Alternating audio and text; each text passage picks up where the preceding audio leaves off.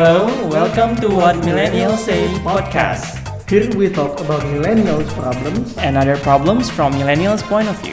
I'm Ramadhani Saputra or Dani. I'm a Jakarta-based journalist. And I am Kanser Kavi or Kuka, a nerd who is also working as a journalist.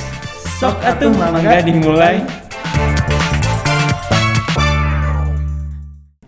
Assalamualaikum warahmatullahi wabarakatuh. Waalaikumsalam warahmatullahi wabarakatuh. Ah, hadir ke Kuka dan Dani hadir kembali di podcast What Millennial Say. Apa kabar Dani? Baik, baik, baik. Sekian eh, kita langsung excited gitu karena baru baru selesai eh, rame-rame kemarin yang eh, coblos mencoblosnya akhirnya sudah terlewati. Alhamdulillah. Tapi pemilu episode udah- episode episode apa episode saganya bisa eh, tetap tetap berlanjut sampai sekarang ya. Siap dong. Kita kita kan apa namanya eh, wave riding. Kita memanfaatkan eh, keramaian bu- buat men- apa namanya mengumpulkan popularitas. Jadi ya here we are episode spesial pemilu. Nah sebentar. Eh, nah sekarang nih kita mau ngomongin soal kan kita eh, lu ke TPS nggak dan waktu tanggal 17 April? Ke TPS dong. Gue bela-belain balik ke Bandung terus habis dari TPS langsung balik lagi ke Jakarta karena kerja hari itu. Oke, sip. Nah, pas di jadi kan kita nyoblosnya di TPS. Nah, eh, kita mungkin harus berterima kasih banget nih kepada teman-teman dari KPPS, kelompok penyelenggara pemungutan suara yang sudah eh, apa istilahnya Bekerja dengan capek-capek, sangat keras. Eh, untuk sup- eh, memastikan supaya pemungutan suara ini berjalan lancar. Soalnya Ya, kan ya, ya. mereka yang eh, ah, nanti eh, soal tugas-tugasnya mending kita dengar sendiri Karena dari karena pas ke- gue kemarin ke TPS gue menyaksikan sendiri gitu. Kan gue ke datang ke TPS sengaja pagi-pagi kan karena gue harus ngere- ngejar kereta ke Jakarta eh, eh, siangnya gitu sekitar jam 11. Nah, makanya itu tapi di pagi-pagi pun udah ada sedikit drama kalau di TPS gue gitu. Oke. Jadi kayak ada ibu-ibu yang teriak-teriak eh, ini nggak adil, ini nggak adil, nggak adil. Kenapa bu? Ternyata namanya nggak dipanggil-panggil. Oh. Tapi sebenarnya datangnya juga eh, apa nggak terlalu banyak yang datang lebih duluan daripada dia gitu. Tapi nama dia nggak dipanggil-panggil. Padahal cuman kayak beda selisih tiga nama gitu. Tapi dia udah teriak ini nggak adil, ini nggak adil. Terus dia nyamperin petugas KPPS yang nggak data namanya itu. Nah, nah, jadi di pemilu ini eh, untuk kita milenial eh, selain kita berpartisipasi sebagai eh, voters atau pemilih, baik lu memilih atau golput ya. Ya, itu. eh, ada juga beberapa teman milenial yang ternyata bertugas sebagai eh, panitia pemungutan suara nih, eh, Ya. bagian dari KPPS. Salah satunya adalah kita punya Aska dari Bandung. Halo Aska. Halo. Wih. Halo Aska. Dan Aska ini eh, beda seperti daerah kemarin. Ya, ini Aska ada di Bandung. Kita eh, mencoba untuk eh, berinovasi. Sekarang kita wawancara via Skype. Ya, Eh, kita jadi- pakai ilmu hitam sih, jadi jarak jauh gitu. eh, ilmu hitam. nah, eh, Aska mungkin eh, untuk eh, di awal boleh memperkenalkan diri dulu. Eh, silakan Aska. Oke, halo teman-teman pendengarnya podcastnya Kuka dan Dani. Aku Sofia Karifa, biasa dipanggil Aska. Terus apa lagi nih? Kesibukannya mungkin sekarang lagi kuliah atau apa gitu. Oke, aku mahasiswi tingkat Oke. akhir di Hmm. di ITB di Bandung. Terus apa lagi ya? Aku eh, kalau berkaitan dengan pemilu ini, aku first time voter dan juga Hmm. kemarin alhamdulillah berkesempatan buat jadi anggota KPPS waktu pemilu Oke. kemarin gitu. Nah, eh, TPS-nya di mana kak? Waktu 17 April kemarin. Eh, TPS-nya tuh di dekat rumah aku di Batu Nunggal, Buah Batu Bandung. Tepatnya TPS 23. Ah, Itu berarti kalau maksudnya kalau dapil yang legislatif eh, DPR RI itu Jawa Barat berapa sih? Jawa Barat 1. Oh Jawa Barat satu ya. Oke oke oke. Oke, sip. Jadi eh, mungkin Aska bisa eh, mulai dengan eh, menjelaskan eh, sebagai milenial yang berpartisipasi sebagai eh, apa namanya anggota KPPS nih. Eh, KPPS tuh eh, tugasnya apa aja sih dan kerjanya tuh eh, mulai dari kapan sampai kapan? Gitu. Oke, jadi kalau misalnya aku bagi nih ya, biar enak. Sebenarnya KPPS itu ada tiga lah tugasnya. Ini persiapan, persiapan buat pemilunya itu. Terus yang kedua pemungutan suara dan perhitungan suara. Nah, Oke oke. kalau dari kapan itu sebenarnya mungkin mulai agak ada aktivitasnya itu dari sebulan sebelum lah. Jadi kalau di termin yang persiapan itu kita ada bimbingan teknis dulu dari dikasih dari PPS kelurahan. Hmm. Terus uh, udah bimbingan teknis sudah selesai, uh, kita nulisin form C6. Jadi C6 yang dikasihin ke DPT DPT itu kita yang nulis juga dari KPPS. Terus kalau buat persiapan ada lagi di Hamin satu. Jadi di Hamin satu kita nyiapin uh, kayak meja, terus logistik logistiknya gitu. Nah itu buat yang persiapan. Jadi udah dari bimbingan teknis berarti dari sebulan sebelum lah. Tapi mulai-mulai sibuknya tuh di uh, Hamin kita Hamin seminggu lah. Hamin seminggu itu udah mulai-mulai apa ya ya banyak. Nah terus udah gitu buat pemungutan suara ya kayak yang Kuka sama Dani sendiri kemarin lihat kali ya di TPS mm -hmm. jadi uh, di pemungutan suara itu tugasnya sebenarnya ada hmm, tiga lah ya kurang tiga atau empat lah. Jadi kita kan ada tujuh nih. KPPS tuh ada tujuh orang masing-masing orang itu di pemungutan suara punya job desknya masing-masing tapi kalau aku bilang in generalnya sih kayak yang pertama nyocokin uh, C6 sama DPT atau kalau misalnya dia DPTB A5-nya berarti sama DPTB terus uh, sama DPK atau orang yang nggak terdaftar di DPT. Udah dicek, hmm. terus ada juga yang bagian ngabsen kayak yang sudah daftar hadir, terus dia nanti yang ngasih nomor undian, terus manggilin. Terus udah itu ada yang bagian menyiapkan surat suaranya.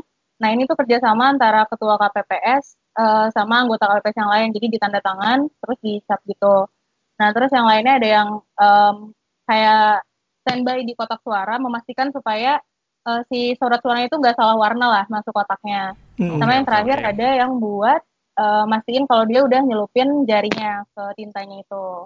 Hmm. nah itu kalau buat yang si pemungutan suara ya nah kalau yang di perhitungan suara sebenarnya dinamis sih kayak nggak um, ada yang benar-benar saklek gitu pembagiannya tapi intinya kita tuh di situ bertugas buat tadi uh, mindahin perhitungan suara ke C1 plano yang besar itu atau hmm. kita sebutnya Nelly kali ya Nelly itu kayak nulisin turusnya gitu oh iya iya okay. iya iya iya oh kita nyebutnya Nelly ya itu lah pokoknya aku nggak tahu sebenarnya bahasa ini apa terus yang lainnya adalah nyiapin berkas berkas-berkas yang nantinya akan dikasihin ke KPU baik tingkat kelurahan, kecamatan, kabupaten, provinsi sampai nasional gitu. Kayak gitu sih kurang lebih ya tugasnya KPPS ini. Jadi satu TPS kira-kira ada uh, berapa orang tuh uh, KPPS-nya? Kalau KPPS tuh ada tujuh, tapi sebenarnya yang terlibat tuh nggak cuma tujuh orang itu ya yang standby dari awal.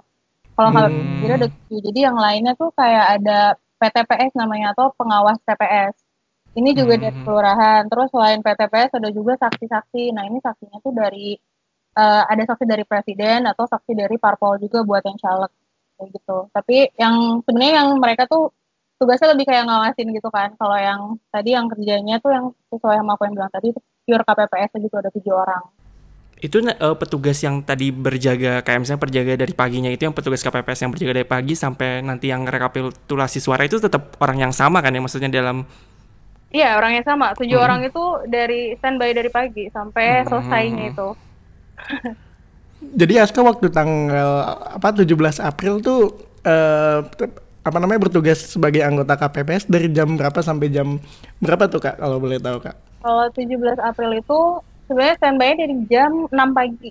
Okay, 6 okay. pagi karena um, kayak apa sih namanya buka kotak dan segala macem ngitungin surat suara itu kita nggak berani di malamnya. Sebenarnya malamnya juga udah kumpul tapi itu cuma benar-benar nyiapin kayak meja dan segala macamnya. Tapi kenapa datangnya jam 6 pagi? Karena kotak-kotak suara gitu dari kelurahan benar-benar baru di distribute-nya pagi-pagi supaya aman oh, gitu okay, okay, jadi okay, dari okay. jam 6 pagi sampai kalau kemarin itu aku benar-benar baru sampai rumah jam 3 pagi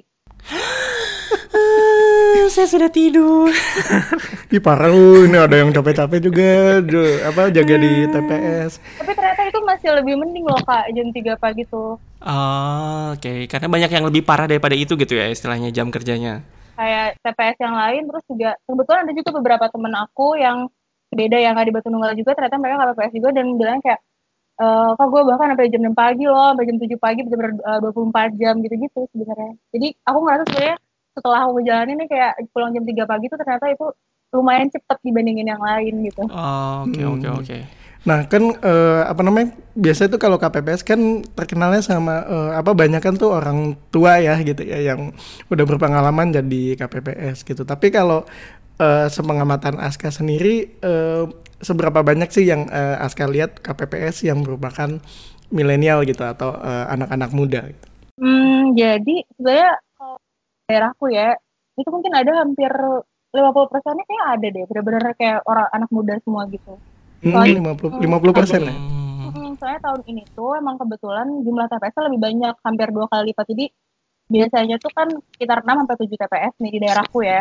Hmm. uh, sekarang tuh jadi hampir kayak 12 TPS jadi otomatis kan butuh banyak orang. Nah jadi dari RW sendiri emang rekrutnya kebetulan tuh ada kayak panitia kayak Karang Taruna atau panitia Agustusan yang kemarin tahun kemarin tuh sempat bikin gitu jadi banyak banget anak mudanya sebenarnya kayak ya kan ada sih aku pengen tahu dong kalau uh, dari Aska sendiri kenapa sih uh, waktu itu uh, ber, bersedia menjadi anggota KPPS iya, kenapa gitu. Padahal kan untuk tugasnya kan lumayan berat dan lama gitu iya, ya. gitu. Apalagi nanti ber, berhadapan dengan ibu-ibu komplek yang suka ngegosip yang itu kan aku paling gak kuat gitu ya. Bener Jadi awalnya tuh sebenarnya aku diajakin sama adik aku nih. Jadi kayak sebenarnya lu yang lebih aktif di uh, kelurahan adik kelurahan sama di warga-warga sini sebenarnya adik aku. Karena dia dulu benar-benar panitia agustusan gitu. Terus waktu agustusannya itu aku sebenarnya bantuin dia lah ini kayak buat bikin-bikin teknik walaupun gak terjun langsung es panitia gitu tapi aku bantuin. Terus dia ngajakin gitu kayak e, kak nih uh, pemilu butuh orang nih mau ikutan gak bla bla terus dia bilang kayak emang ngapain aja? Gitu kan. Kayak ya gitu jadi KPPS gitu. Terus dia bilang kayak kan kakak kemarin gak milih tuh pilkada dia bilang. Kayak biar tau lah sekarang-sekarang kalian bantuin kata dia gitu. Terus aku sih kayak dan mikirnya kayak banyak juga anak-anak mudanya gitu dan aku juga cukup kenal jadi ya kayak why not gitu sih. Mungkin bisa berkontribusi buat pemilu kali ini gitu. Aku mikirnya kayak ya udah oke okay, gitu. Kalau petugas KPPS itu uh, nyoblosnya itu sebelum si voters yang lain pada nyoblos atau pas pagi-paginya atau setelahnya sih Aska? Kalau boleh tahu karena aku nggak tahu sampai sekarang tuh nah, mereka kapan nyoblosnya. sebenarnya dinamis banget kita nyoblosnya kapan tuh. Jadi kan um, kita sebagai KPPS itu belum tentu uh, kita tercantum di DPT tempat kita bertugas gitu kan. Oh iya iya. Jadi nggak nggak nggak di TPS yang kita bertugas gitu ya? Belum tentu. Jadi mungkin di TPS sebelah atau mungkin ya beda berapa TPS gitu. Jadi kemarin itu jadi gini kalau dari ketua KPPS sih bilang biasanya biasanya kalau di pemilu sebelumnya tuh kayak pagi-pagi tuh sepi sepi banget kita ya. Jadi nanti kalian sempetin aja deh pas pagi-pagi gitu. Biasanya sih mulai rame-rame tuh jam 10 11 katanya gitu. Jadi kita oke okay, kita udah mau siap-siap nyoblos itu pagi-pagi.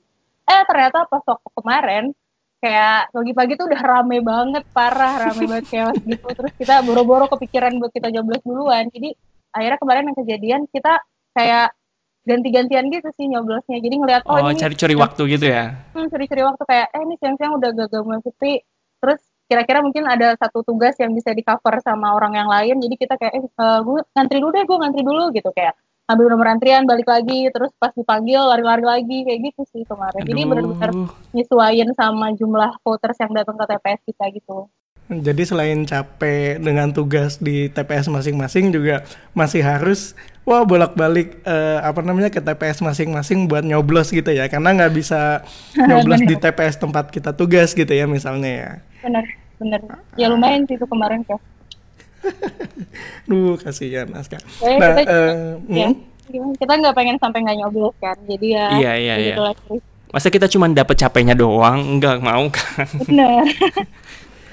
Oke, nah kan uh, ini kan udah beberapa hari setelah uh, pemilu nih. Terus kita lihat ada sebenarnya waktu apa namanya jam-jam uh, pertama pemungutan suara itu kan udah mulai bermunculan uh, berita-berita bahwa wah pencoblosan ini lumayan uh, chaos ya gitu karena misalnya di TPS yang mana itu ada uh, kekurangan surat, uh, surat suara. suara gitu atau misalnya ada apalah masalah teknis yang lainnya. Nah, uh, kalau pengalaman Aska sendiri emang se chaos itu ya gitu waktu uh, pemung apa hari-hari pemungutan suara tuh ya?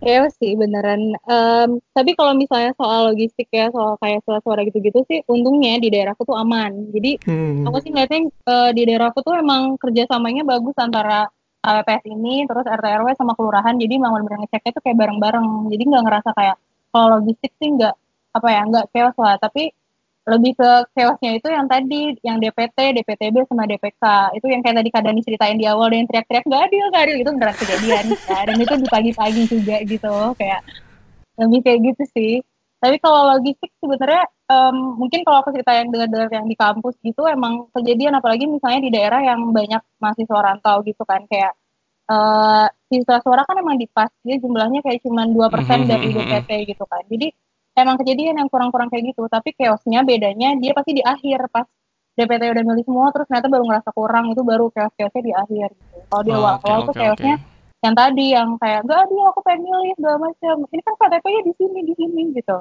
hmm oke okay. sip, sip, sip, sip. ya terus kayak ada polisi juga segala macam lah udah pokoknya kayak chaos itu ada yang dipisahin polisi gitu-gitu ya ya chaos lah tapi so far aman gitu ya masih masih bisa dikendalikan ya dengan ada petugas keamanan tadi gitu ya Nah, karena emang uh, polisinya nggak banyak sih, tapi ya lumayan lah. Ada kayak di daerah kan itu ada sekitar 12 TPS tuh ada tiga sampai lima polisi lah jaga-jaga. Oke oke oke. Oke, sip sip. Nah, um, mungkin kan uh, Aska kan tugasnya tuh dari pagi sampai malam ya. Ada nggak sih sampai uh, dini hari? Sampai dini hari ya, sampai um, agak hampir subuh. Nah, uh, Aska ada nggak ingat misalnya uh, keluhan dari pemilih atau dari saksi gitu yang kira-kira berkesan uh, karena uh, unik atau nyebelin gitu misalnya? Ada nggak? Uh, ini aku denger sih dari TPS sebelahku ya. Jadi ada yang dia tuh uh, ada orang dia mau nyoblos terus barengan sama kayak pembantunya gitu lah. Nah si pembantunya ini dia uh, dari jauh aku nggak tahu sih daerah dari mana, tapi dia kayak dia nggak bawa A5 dan KTP-nya pun bukan di KTP daerahku kan. Terus dia mau nyoblos ceritanya. Terus ya otomatis dia langsung ditolak dong sama KPPS karena dia nggak bawa A5 dan dia bukan orang daerah situ terus dia kayak teriak-teriak gitu kayak semua orang tuh punya hak pilih ya gitu-gitu kayak ya terus uh, pokoknya dia maksa-maksa gitu supaya dia bisa milih. Terus yang lebih kayak sekali kebetulan panitianya itu adalah anak-anak muda yang sebelumnya belum pernah pengalaman sama sekali. Hmm, hmm. belum pernah handle situasi seperti Pas, itu juga kan ya. si majikannya juga sama ngompor-ngomporin gitu kayak ya dia harusnya bisa milih dong segala macam ya sekilas itu. Terus itu beneran yang sampai dipisahin polisi gitu. Itu kayak cukup ribut gitu semua orang kayak di sana. Terus kayak maksudnya kan akhirnya harus dijelasin kalau sebenarnya uh, ya emang semua orang punya hak pilih tapi kan harus sesuai prosedur juga ya yang udah dikasih tahu sama KPU dari awal gitu sih terus kalau di TPS ku itu kan di TPS lain yang soal DPT itu kalau yang di TPS ku lebih ke kayak ada ini sih saksi saksi parpol tuh uh, suka apa ya jadi kan sebenarnya ada peraturan kayak kalau satu saksi itu hanya boleh mewakili satu anggota DPR DPRD hmm. atau DPD kayak gitu gitu ya tapi ada hmm. yang kayak dia maksa pengen jadi wakil buat dua anggota sekaligus gitu. Terus dia maksa buat bikin buat minta salinan C satunya juga gitu. Nah itu cukup chaos karena peraturannya salinan C1 tuh dibikin sesuai jumlah saksi gitu kan. Terus dia kayak maksa-maksa kayak di TPS lain boleh kok dapet kayak gini-gini kenapa di TPS ini nggak boleh? Dia marah-marah gitu. Sampai kita beneran kayak ngobrol ke PPS kelurahannya segala macam gitu. Karena buat bikin salinan tuh kan kayak perlu tanda tangan semua orang. Terus begitu bikinnya juga lumayan susah dan lama dan pegel jadi kayak ya gitu sih kayak saya kemarin ya yang aku rasain Ah, oke oke. Okay, okay. Sebenarnya kayak kejadian-kejadian gitu kan di kayak di sebelum hari H tanggal 17-nya itu di Twitter kan udah rame kayak concern terhadap uh, lo nggak boleh marah-marah kalau misalnya lo nanti nggak apa nggak nggak akhirnya dinyatakan nggak punya hak pilih karena maksudnya harus diatur dari sebelum-sebelumnya kan ngurus baik itu ngurus A5 dan segala macam jadi kadang emang orangnya ya yang keras kepala gitu cuma dateng dan ibaratnya kayak bermodal apa iktp terus ngerasa ngerasa udah punya bisa bisa milih gitu kan padahal nggak segampang itu juga gitu. Ya benar. Kalau Aska sendiri gimana uh, dengar cerita yang kayak gitu? Misalnya apa ada pemilih yang apa namanya ya maksa-maksa cuma pakai iktp doang. Perasaan Aska dengar cerita yang kayak gitu gimana? Kalau aku sih kalau aku kayak gitu pasti langsung salah gue, salah temen-temen gue gitu. Iya kayak sebenarnya pengen satu sisi kayak pengen kesel maksudnya kayak si KPPS sih capek itu gitu loh. Terus kayak sebenarnya you have only one job buat bener-bener ngerti aja prosedurnya gitu. Terus kayak lo mesti marah-marah kayak si kesel itu sebenarnya ngelihatnya kayak kenapa sih nggak take your time buat beneran kayak baca atau enggak kenapa sih percaya banget sama hoax kan kalau nggak salah tuh sebelumnya emang ada hoax hoax gitu ya katanya kayak pokoknya semua orang bisa milih tinggal bawa iktp segala macam gitu kan kalau nggak salah tapi ya padahal itu tuh yang bisa kayak gitu adalah orang yang emang domisilinya sama kayak TPS-nya gitu. Jadi kayak hmm. orang-orang yang kayaknya ya udahlah bermodalkan di KTP datang gitu kan. Kalau aku sih perasaannya bener kayak gue kesel sih kayak duh kenapa sih nggak coba buat baca gitu. Kayak nggak ngehargain banget nih sama panitia-panitia yang udah capek gitu. Sebenarnya sempat kepikiran kayak gitu. Oh, makanya na Nabi juga apa dapat wahyu pertamanya kan ikro kan memang harus membaca gitu. Coba bagi kalian semua yang nanti akan milih lima tahun lagi atau di pilkada berikutnya, coba ya dibaca dulu ketentuan sebelum memilih supaya yeah. tidak merepotkan orang-orang seperti Aska atau uh, kawan-kawannya yang menjadi panitia uh, apa namanya pemungutan suara di TPS. Kasihan loh, kalau mereka udah iya. capek-capek gitu kan. Udah beban fisik, beban mental juga ya dimarah-marahin. Jadi ini udah di prepare dari sebelumnya sih kayak emang kita udah menyiapkan mental untuk ini tapi ya tetap aja pas hari harinya kayak kesel gitu. Saya kayak sebenarnya informasinya di mana-mana nggak sih? Kayak sebanyak itu ngasih tahu tentang gimana ketentuan milih gitu kayak gitu deh aku ngerasa kayak duh apa sih gitu. Iya ya. Oke nah tapi Aska sampai uh, tepar nggak waktu apa namanya setelah pulang gitu kan dari dari TPS uh, eh, kan katanya pulangnya sampai jam 3 uh, eh, subuh kan uh, atau Aska atau misalnya uh, apa adanya Aska atau mungkin ada apa uh, anggota KPPS lain yang ada nggak sih yang sampai sakit gitu uh, setelah tugas di TPS? Didoping sama jamu mungkin kalau di TPS-nya Aska. kalau tepar sih beneran tepar karena kayak kita tuh benar-benar punya waktu istirahat tuh cuman benar-benar makan sama sholat benar-benar itu doang dan itu pun ganti-gantian gitu loh sama sama teman-teman yang lain kan kayak maksudnya uh, kerja dari pagi sampai jam 3 pagi itu benar-benar kerja gitu nggak ada benar-benar apa ya kayak berhentinya tuh nggak ada benar-benar teparnya tuh sampai pegel tangan tuh beneran kayak bahkan sampai hari ini pun aku masih ngerasa pegel terus kayak baru kerasa tangan aku ternyata sakit gitu nulis berlembar-lembar uh, surat itu kayak udah kayak skripsi tapi ditulis manual lah intinya kayak itu di maaf aku potong di TPS kamu sendiri mulai rekap suaranya itu di jam berapa? Um, jam setengah dua setengah dua, setengah dua oh, kita okay, mulai okay. perhitungan. Karena kan uh, jam satu tuh terakhir pendaftaran ya. Dan pas jam satu tuh emang udah nggak ada dari jam dua belas sebenarnya udah nggak ada yang daftar lagi. Jadi kita udah udah mulai agak-agak prepare karena kayak fix banget nih pasti lama gitu kayak. Jadi setengah dua tuh udah mulai sih. Hmm. terus kan katanya aku tuh dengar-dengar dari Twitter dari apa namanya berita-berita di media gitu kan. Katanya KPPS tuh harus nanda tangan eh, atau apa ngisi formulir yang banyaknya naujubillah gitu ya. Bener banget, iya bener itu. Nah, itu se sebanyak apa sih yang yang ini kak? Uh, kira-kira uh, apa ya setebal ensiklopedi atau mungkin setebal skripsi anak hukum yang bisa iya kalau misalnya bisa digambarkan gitu. Iya gitu. Sebanyak apa sih? Ini gini kan ada lima jenis ya, ada lima hmm. jenis uh, apa namanya pemilihan. Suara, suara itu. Ya. Yeah. Itu pokoknya kita buat salinan, buat buat salinan tuh minimal 6, 6 tuh yang wajib. Jadi uh, satu salinan itu misalnya kalau DPR tuh ada 5 lembar, 5 lembar dikali 6 berarti 30 ya. Itu tuh baru yang wajib doang. Uh, dan itu buat satu jenis suara. Si apa namanya 6 lembar ini tuh setiap lembar pasti harus ditanda tangan gitu. Jadi 6 lembar ini tuh buat yang wajib ke KPU. Buat 6 hmm. ini kita harus bikin salinan juga buat saksi-saksi dan uh, eh, PTPS buat pengawas yang tadi.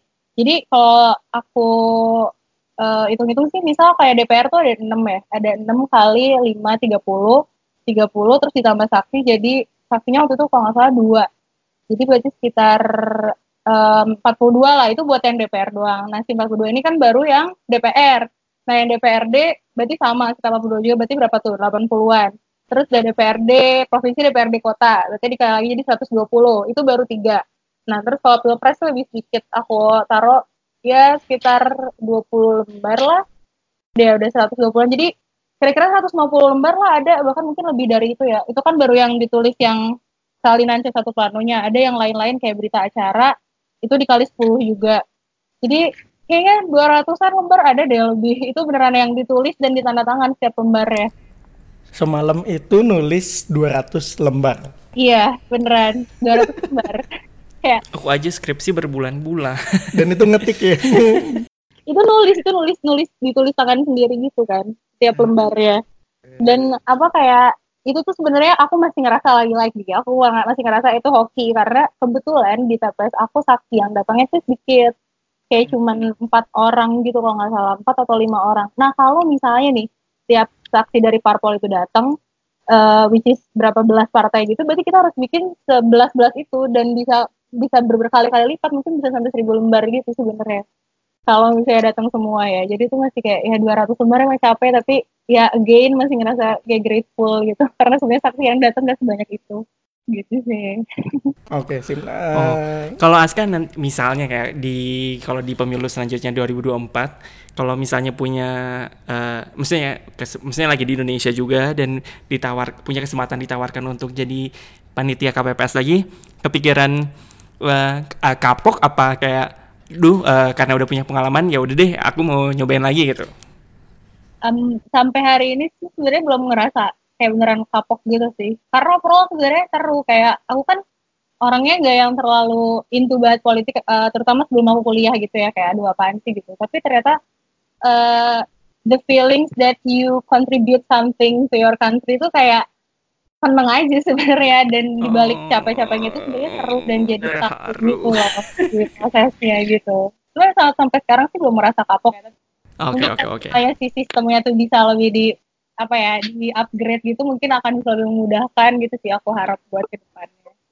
Oke, sip. Jadi um, apa namanya? Mungkin nanti pemilu 2024 harus lebih uh, apa istilahnya rapih lagi sistemnya lebih simple lagi gitu supaya nanti Gak usah apa, perlu kerja sampai dini hari sih. Iya, biar, biar Aska bisa nyampe rumah by jam 7 atau jam 9 malam gitu ya instead of jam 3 subuh gitu ya. Kayak kalau pilkada tuh bisa cuma sampai jam 8 doang, jam 9. Cuman ini mungkin karena emang efek disatuin juga kali ya. Jadi Iya, efek dari simultaneous selectionnya sendiri. Kita kan beneran gak mau sampai ada salah perhitungan suara kan. Jadi di awal yeah. itu emang ada yang sampai ngitung ulang satu kali lagi. Jadi kita kayak ngitung buat 6 kotak gitu sebenarnya nggak 5 karena ada yang dihitung ulang karena ada kesalahan Oke. Oke. Oke, um, last but not least, uh, Aska mungkin uh, bisa share info ke audiens uh, podcast ini. Uh, gimana sih caranya kalau misalnya nanti di pemilu berikutnya, uh, baik pemilu yang gede atau pilkada, mau berpartisipasi sebagai uh, apa namanya panitia pemungutan suara? Oke, okay. uh, sebenarnya kalau aku sih ngeliatnya nggak ada tata cara yang beneran satu gitu atau misalnya kayak harus oprek harus punya syarat apa gitu sebenarnya kalau syaratnya mungkin emang yang jelas uh, kamu tuh pasti bisanya jadi KPPS di daerah yang sama kayak KTP kamu jadi uh, even sampai RW RW-nya gitu nah kalau buat caranya sendiri mungkin apa ya kenal-kenalan atau punya relasi sama kayak RT RW terus kelurahan terus kalau misalnya ada Karang Taruna gitu gabung sama Karang Taruna. Jadi itu sebenarnya nanti dengan otomatis tuh akan dinotis dan ketika si panitia ini mencari orang tuh kayak uh, ya udah kenal kan dan segala macam jadi pasti bakal diajakin juga gitu sih. Kalau mungkin tips-tipsnya itu kali ya. Jadi lebih aktif aja di lingkungan sekitar kamu lingkungan sekitar rumah gitu. Kalau dari aku gitu Oke, sip. Uh, Dani mungkin ada yang mau ditanyain lagi? Kayaknya udah cukup kok. Oke, Aska, uh, terima Aska jangan lupa istirahat ya. Iya, makasih. jangan sampai tepar, jangan sampai gejala tipes. Kayak Kuka ya. Kuka gimana sembuh nih? Alhamdulillah udah, alhamdulillah udah sembuh ini makanya udah bisa uh, rekaman lagi sama Dani. Oke, jadi jangan lupa banyak minum air putih, Aska. Oh iya, dari kemarin juga orang-orang bilang kayak terus uh, emang sebenarnya anaknya kayak temen-temen juga kayak bilang sebel gitu sama orang-orang yang masih apa ya kayak uh, mengeluh soal kemarin gitu. Terus ngeliat aku yang capek sampai jam 3 pagi juga banyak yang support sih sebenarnya. Jadi ya senang juga oke, okay. ya udah. Mungkin kita nggak usah lama-lama supaya Aska bisa istirahat lagi. Oke, okay, jadi uh, apa namanya teman-teman milenial uh, pendengar podcast kita itu uh, sedikit ngobrol sama uh, Sofia Askarifa atau Aska di Bandung. Ini betulan di Bandung ya? Iya, beneran di Bandung. beneran di Bandung via Skype uh, tentang pengalamannya menjadi anggota KPPS. Uh, eh, Aska terima kasih banyak sudah bergabung di podcast kita. Terima kasih Aska. Terima kasih sama-sama Deni. Selamat istirahat. Oke, okay, untuk uh, teman-teman uh, segitu dulu aja kali ya episode kita ya. Iya pokoknya yang satu diingat maksudnya dengan adanya kan gue tadi baru baca berita juga kalau misalnya sampai saat sampai hari ini sampai hari ini tuh hari Sabtu tanggal 20 April kalau misalnya ada sekitar 12 petugas TPPS yang meninggal gitu. Hmm. Jadi uh, uh, bukan TPPS KPPS maksudnya sorry. Jadi uh, dengan berjatuhannya uh, berjatuhan ya maksudnya dengan kejadian ini juga bisa di jangan sampai diromantisasi hanya sebagai kayak oh ya dia mereka itu pahlawan mereka memang pahlawan gitu tapi maksudnya kita harus juga benahi kalau misalnya ada sistem yang bisa diperbaiki juga agar Betul. mencegah kejadian serupa terulang kembali gitu Tolong KPU dicatat ya supaya Oke. jadi evaluasi lima tahun lagi. Pak Arif ya Pak Arif Kalau masih Pak Ari. eh oh ya Oke, eh, segitu dulu aja episode kali ini. Em, jangan lupa kita soal bingung nutupnya gimana. jangan lupa Eh, istirahat jangan lupa banyak minum air putih jangan lupa pantau update eh, episode eh, podcast What Millennial Say berikutnya. Soalnya kita masih punya beberapa podcast, eh, beberapa episode lagi yang seru. Eh, kayak masih ada beberapa lagi soal pemilu ya yang berkaitan soal pemilu Oke, eh, gitu aja. Sampai jumpa. Sampai ketemu di episode berikutnya. Dadah. Dadah.